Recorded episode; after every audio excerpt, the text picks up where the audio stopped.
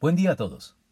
En el podcast de esta semana tengo casi por obligación que ocuparme de un tema del que di algunos anticipos en el podcast de la semana pasada titulado La indeclinable esperanza, y que es conveniente aprovechar que lo tenemos tal vez todavía fresco para conectarlo con el de hoy, con el que guarda una estrecha relación. Los que escucharon nuestro podcast anterior y tienen buena memoria, tal vez ya hayan adivinado que me estoy refiriendo al tema de las promesas de Dios. Promesas garantizadas al ciento por ciento. Hace una semana les decía que la fe implica confiar en las promesas de Dios, actuando obedientes, con la certeza de ver la realización de nuestra esperanza. Porque si hay algo que es muy propio del carácter de Dios revelado en la Biblia y en Jesucristo, es la fidelidad. Es decir, que Dios es fiel y cumple siempre lo que promete. Tanto que aun si nosotros somos infieles, Dios sigue siendo fiel, pues Él no puede negarse a sí mismo parafraseando un poco lo dicho por Pablo en 2 de Timoteo 2.13. Por lo que podemos estar seguros de que nada de lo que Dios haga negará su carácter, lo que Él es, ha sido y será por siempre, sin mudanza ni sombra de variación, al decir de Santiago en el versículo 17 del capítulo 1 de su epístola. Ya vimos también que la esperanza del cristiano no puede ser más firme, pues si no bastará con la promesa, está ratificada también con el juramento de Dios. Dios no solo nos hace promesas, que teniendo en cuenta quién es el que las hace, debería ser suficiente para que las creamos de sobra y sin ponerlas en duda, sino que también las ratifica mediante su juramento. Y para más señas, concluyendo con esto mi rápida recapitulación del podcast anterior, Dios cumple sus promesas al triple, pues el Padre es el que promete, Cristo el que las confirma, y el Espíritu Santo el que las garantiza. Pero dicho esto, Debemos comenzar a poner las cosas en su perspectiva correcta, pues no hay tal vez un tema del que más abusen los cristianos malinterpretándolo que el de las promesas de Dios. Las porciones de la Biblia más subrayadas y aprendidas de memoria por los cristianos, o por lo menos los que se identifican como tales y procuran leer la Biblia de manera regular, devota y reflexiva, son las múltiples promesas de Dios contenidas en ella. Por eso debemos comenzar por establecer que las promesas de Dios son absolutamente seguras. Y si no se cumplen, es debido a que no eran de Dios o a que las malinterpretamos. Recordemos la declaración del Pentateuco en el sentido de que Dios no es un simple mortal para mentir y cambiar de parecer. ¿Acaso no cumple lo que promete ni lleva a cabo lo que dice? Números 23, 19. De hecho, desde el punto de vista de la defensa de la fe, las profecías ya cumplidas, que son una clase muy particular de promesa, son uno de los argumentos objetivos más contundentes a favor de la veracidad de la Biblia y del Evangelio. Pero eso también da para uno o varios podcasts más para tratarlo con el debido detalle. Por lo pronto, es inquietante, a juzgar por lo que uno ve con frecuencia en la Iglesia, comprobar que muchas de las presuntas promesas divinas contenidas en la Biblia e incluso fuera de ella, de las que los cristianos y a veces también los no cristianos simpatizantes del Evangelio se suelen apropiar con ligereza, no se cumplan finalmente, para su frustración y desconcierto. Y si así sucede, esto es un claro indicio de que no provenían de Dios, sino que fueron un producto de nuestra imaginación delirante, o que, de ser bíblicas, no estaban dirigidas a nosotros en su formulación original, sino a otras personas o grupos humanos diferentes en un contexto histórico distinto. Además, y para comenzar, Cualquier reclamo del hombre contra Dios es absolutamente improcedente y atrevido, pues Dios no le debe nada a nadie. Dios es justo, y como tal, lo único que nos debe es justicia. De modo que, al margen de lo que nosotros queramos, Él siempre, en el peor de los casos, otorgará justicia a todos los hombres, porque su propio carácter así lo exige. La mala noticia es que, en justicia, lo que todos merecemos es la condenación. Por tanto, Cualquier beneficio real al que aspiremos por parte de Dios es algo a lo que Él no está obligado, puesto que ¿y quién tiene alguna cuenta que cobrarme? Mío es todo cuanto hay bajo los cielos. ¿Quién le ha dado primero a Dios para que luego Dios le pague? Job 41.11 y Romanos 11.35. Así pues, todo lo bueno que recibamos de Dios es por pura gracia, desde el hecho de que Dios no nos ejecute en el acto por causa de nuestros múltiples pecados, concediéndonos así gratuita misericordia, que es una expresión ya redundante, hasta los múltiples beneficios de los que disfrutamos a diario, quedamos con frecuencia por sentados, como si nos los mereciéramos y fueran nuestro derecho. beneficios que deberían generar en nosotros una respuesta espontánea de gratitud y alabanza, como la de Agustín de Hipona, al dirigirse a Dios con estas agradecidas palabras. Te dignas con tus promesas hacerte deudor de aquellos a quienes perdonas todas sus deudas. Permítanme se los explico mejor. Los deudores somos nosotros. De hecho, tenemos una deuda con Dios tan impagable que Él mismo asumió en Cristo la condición de deudor para cancelarla a nuestro favor. Contra toda lógica humana, en el cristianismo el acreedor, es decir, Dios, asume voluntariamente la condición de deudor hacia sus deudores, nosotros los hombres, o los seres humanos, para que las mujeres no se sientan, en este caso, convenientemente excluidas. Debemos tener presente que el pecado es una deuda que hemos contraído con Dios, agravada por el hecho de nuestra incapacidad de saldarla con nuestros propios recursos, y que con, contrario a esto se incrementa día a día, sin que podamos eh, acudir a nada para mitigarla, haciendo de Dios nuestro acreedor por excelencia. Él, sin embargo, no solo perdona nuestra impagable deuda, sino que en Cristo se hace deudor de sí mismo para saldarla a nuestro favor. Pues Dios nos dio vida en unión con Cristo al perdonarnos todos los pecados y anular la deuda que teníamos pendiente. Él anuló esa deuda que nos era adversa, clavándola en la cruz. Colosenses 2 del 13 al 14. Y una vez hecho lo anterior, se compromete y obliga a sí mismo para con sus hijos, los que hemos creído en Él, por medio de sus muchas promesas de bendición. Eso explica la declaración agradecida de Agustín que cité hace unos momentos. Al fin y al cabo, el reino de los cielos se parece a un rey que quiso ajustar cuentas con sus siervos. Al comenzar a hacerlo, se le presentó uno que le debía miles y miles de monedas de oro. Como él no tenía con qué pagar, el Señor mandó que lo vendieran a él, a su esposa y a sus hijos y todo lo que tenía, para así saldar la deuda. El siervo se postró delante de él. Tenga paciencia conmigo, le rogó, y se lo pagaré todo. El Señor se compadeció de su siervo, le perdonó la deuda y lo dejó en libertad. Mateo 18 del 23 al 27. Por todo esto, si en algún sentido real Dios nos debiera algo, sería en virtud de sus gratuitas promesas, algo que deberían tener en cuenta quienes promueven la actitud de apelar a Dios para reclamar o exigir su cumplimiento, pues aunque Él las garantice, su cumplimiento siempre debe pedirse mediante humilde súplica, y no mediante exigencias. En consecuencia, más allá y sin perjuicio del trato personal de cada creyente con Dios, un buen criterio para determinar si una promesa se aplica o no a nuestro caso es ver si es una promesa de carácter temporal, es decir, para un tiempo o periodo específico de la historia en que nos encontramos, o para la eternidad, pues el cumplimiento de las promesas divinas concernientes a la eternidad está garantizado ciento por ciento para todo creyente auténtico y es en relación con ellas que podemos estar absolutamente seguros. En cuanto a las primeras, es decir, las promesas temporales anunciadas para un periodo específico de la historia, incluyendo por supuesto el presente en que nos encontramos, debemos entonces ser muy cuidadosos para no interpretarlas de manera equivocada, sufriendo dolorosos desengaños al respecto. Además, debemos ser conscientes por igual de que la mayoría de las promesas temporales de Dios anuncian una bendición, pero exigen una condición que debemos cumplir primero para alcanzar la bendición. No olvidemos que, sin perjuicio de su fidelidad a pesar de nuestras infidelidades, la relación de Dios con los suyos es una relación de pacto o alianza, en la que Dios se compromete con su pueblo mediante múltiples promesas de protección y bendición en la medida en que su pueblo se mantenga fiel a Él.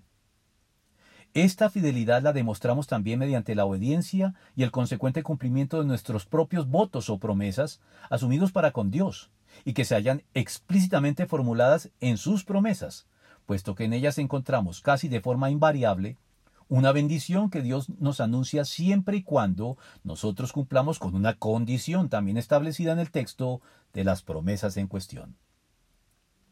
Así, sin el cumplimiento de la condición, no podemos aspirar a recibir la bendición anunciada, algo que los creyentes deberían tener más presente a la hora de subrayar y destacar con ligereza promesas divinas en la Biblia, reclamando luego su cumplimiento sin haber cumplido la condición establecida en ella.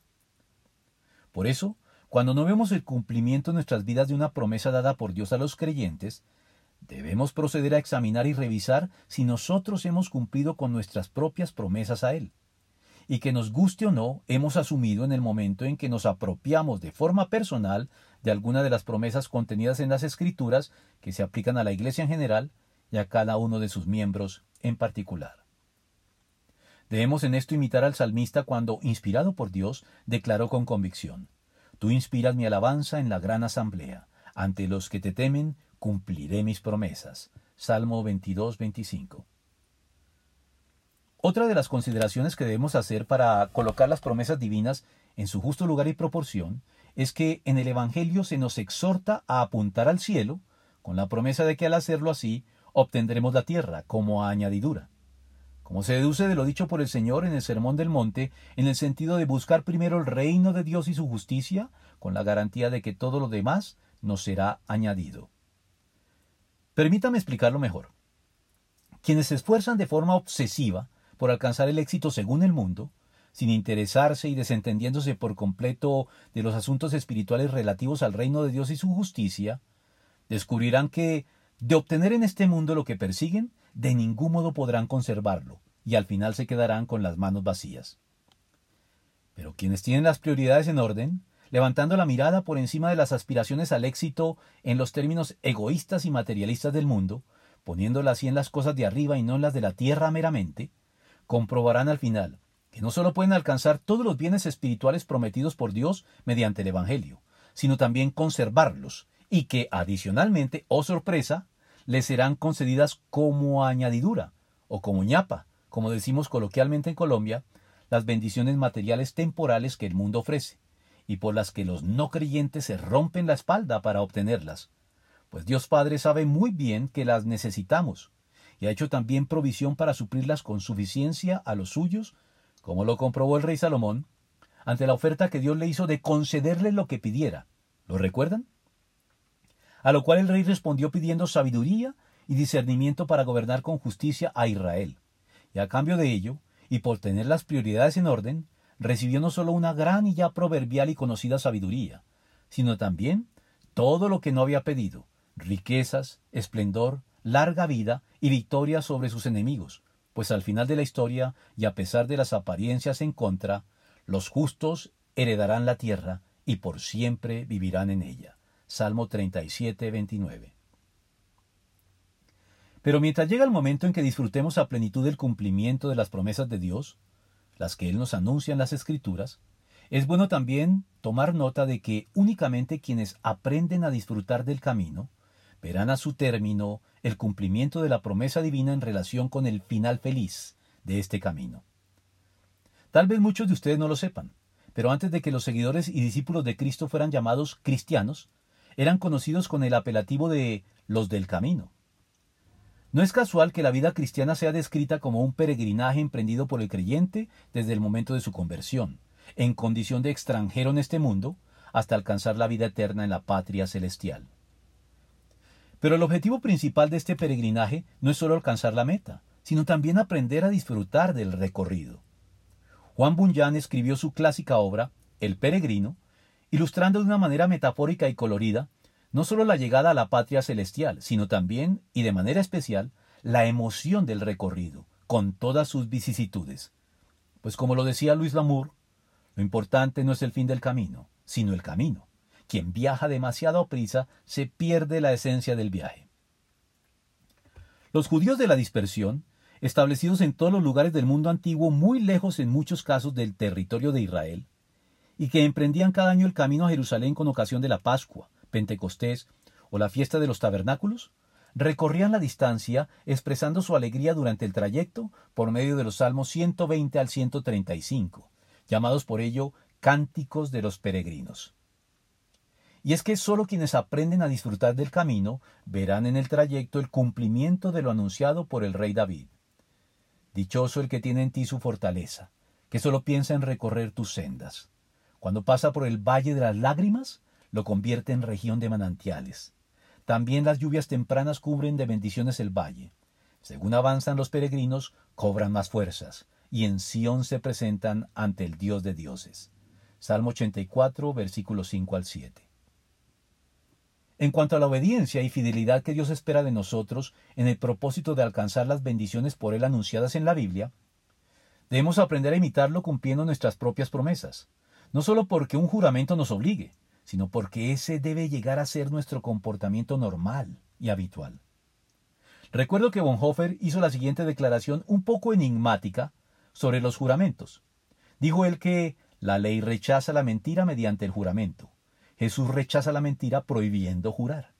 Qué curioso y aparentemente contradictorio que mientras la ley ciertamente rechace la mentira mediante el juramento, Cristo haya decidido rechazarla también, pero prohibiendo jurar. Y es que no puede negarse que uno de los temas de la práctica cristiana que más se ha prestado a discusiones es el relativo al juramento. El Antiguo Testamento lo aprueba y lo ordena en muchos casos. Y el simple hecho de que Dios se comprometa con su pueblo por medio del juramento, como lo leímos en el podcast del lunes pasado, y lo mencionábamos una vez más al comienzo de este, es una prueba de que el juramento es bueno, aunque los seres humanos lo hayamos pervertido. Por eso inquieta que el Nuevo Testamento, por el contrario, dé la impresión de desaprobarlo al prohibirlo. Recuerdo al respecto que a mis hijos les enseñaron desde pequeños en el colegio que no debían jurar. Y mi hija, cuando quería enfatizar la veracidad de algo, aprendió a no decir se lo juro, sino se lo prometo, con su conciencia tranquila. Pero a pesar de esta diferencia entre el Antiguo y el Nuevo Testamento, ambos buscan lo mismo, combatir la mentira. Lo que sucede es que los fariseos se inventaron una serie de elaborados, pero muy infantiles tecnicismos, al estilo de cruzar los dedos en la espalda, para poder jurar y mentir al mismo tiempo, echando a perder el propósito del juramento. De modo tal que, en vez de combatir la mentira, como debería haberlo hecho, terminó fue fomentándola. Por eso, para resolver este problema de, raíz, en el Nuevo Testamento el Señor Jesucristo, con base en la credibilidad que todo auténtico creyente debe ostentar, ordena no jurar, en razón a que toda declaración de un creyente debe revestir siempre el peso del juramento y el compromiso con la verdad. Por tanto, también han oído que se dijo a sus antepasados, no faltes a tu juramento, sino cumple con tus promesas al Señor. Pero yo les digo, no juren de ningún modo. Cuando ustedes digan sí, que sea realmente sí, y cuando digan no, que sea no Cualquier cosa de más proviene del maligno. Mateo 5, 33 al 37. Adicionalmente, las promesas de protección divina no nos autorizan a meternos en la boca del lobo de manera irreflexiva, imprudente y temeraria. Cobardía, valentía o temeridad constituyen las opciones que toda persona tiene enfrente a la hora de hacerse cargo con madurez de las dificultades y desafíos que la vida pone por delante de todos nosotros. El cobarde huye o le da la espalda a las situaciones, guiado por el temor y el miedo, eludiendo o difiriendo de manera indefinida las decisiones responsables que se requieren de él al respecto, optando así por los escapismos infructuosos que no logran más que agravar los problemas. El temerario, por el contrario, no rehuye ni aun los retos y desafíos que no valdría la pena ni siquiera asumir, pues lo ponen en un riesgo innecesario que por lo tanto podrían y debería muy bien evitarse con una retirada magistral y estratégica para enfocarse de forma selectiva en lo que realmente tiene importancia. El valiente, finalmente, es el que pondera sus opciones con sabiduría y decide no pelear, sino retirarse de las batallas en las que ni siquiera vale la pena involucrarse, identificando a su vez las que son inevitables e incluso necesarias, superando entonces sus temores para asumir de manera responsable y esforzada sus obligaciones y todas las decisiones consecuentes que impliquen, por difíciles que puedan ser. Y en esta óptica, el cristiano debe ser valiente, no cobarde ni temerario, pues es esta actitud valiente, sabia, madura y responsable del creyente la que le garantiza la protección y la victoria prometida por Dios a los suyos en términos tan tranquilizadores y seguros como los de esta muy querida promesa. ¿Qué diremos frente a esto? Si Dios está de nuestra parte, ¿quién puede estar en contra nuestra? Romanos 8:31. Recordemos también que Dios nos advierte que no debemos ponerlo a prueba con nuestras actitudes temerarias. A manera de ejemplo, y como se dice de manera coloquial, si no quieres tener un accidente automovilístico fatal, recuerda que el ángel de la guarda se baja de tu carro cuando alcanzas y superas los 100 kilómetros por hora en la velocidad que llevas.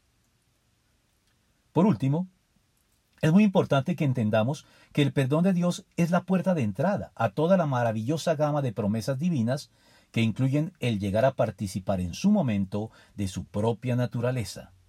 Como lo revela el apóstol Pedro al informarnos que Así Dios nos ha entregado sus preciosas y magníficas promesas para que ustedes, luego de escapar de la corrupción que hay en el mundo debido a los malos deseos, lleguen a tener parte en la naturaleza divina. Segunda de Pedro 1.4. Y la única manera eficaz de escapar de la corrupción que hay en el mundo es el arrepentimiento sincero, la confesión humilde y el perdón que Dios nos ofrece en virtud de los méritos de Cristo a nuestro favor, a quienes acuden a Él con la actitud adecuada. Esa es la primera y principal promesa que Dios nos hace, y la primera a la que debemos tomarle la palabra. Si no lo has hecho todavía, comienza por poner a prueba esta promesa divina antes de pretender hacerlo con todas las demás que puedas encontrar de parte suya en las Escrituras, porque todas las demás están subordinadas a esta. Y concluyo aquí por hoy. Nos veremos en una semana. Hasta entonces.